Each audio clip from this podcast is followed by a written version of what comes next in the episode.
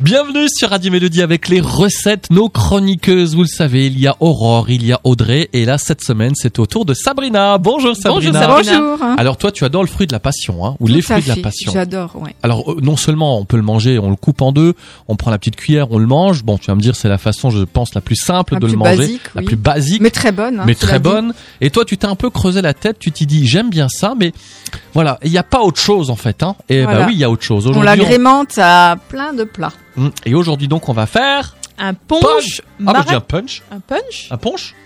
Ponche, Ponche, punch. Peu importe, punch. ça a le même goût. Hein. Oui, c'est ça. On s'en fout comment ça s'appelle. L'essentiel c'est ce qu'on a dans le verre. Les ingrédients pour cette recette, il vous faudra 500 g de sucre de canne, un bâton de cannelle, 80 centilitres de rhum blanc, 2 cuillères à café de muscade et 8 fruits de la passion. Alors, on fait bouillir le sucre dans un bol d'eau.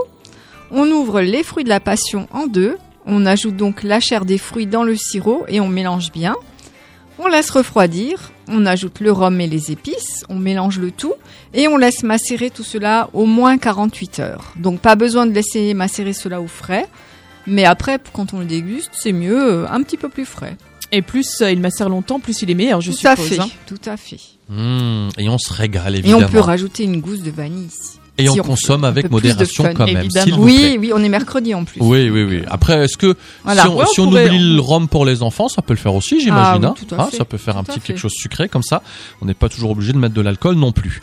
Merci ma petite Sabrina. Et puis ben on se dit, euh, on se dit à demain. À demain. À demain.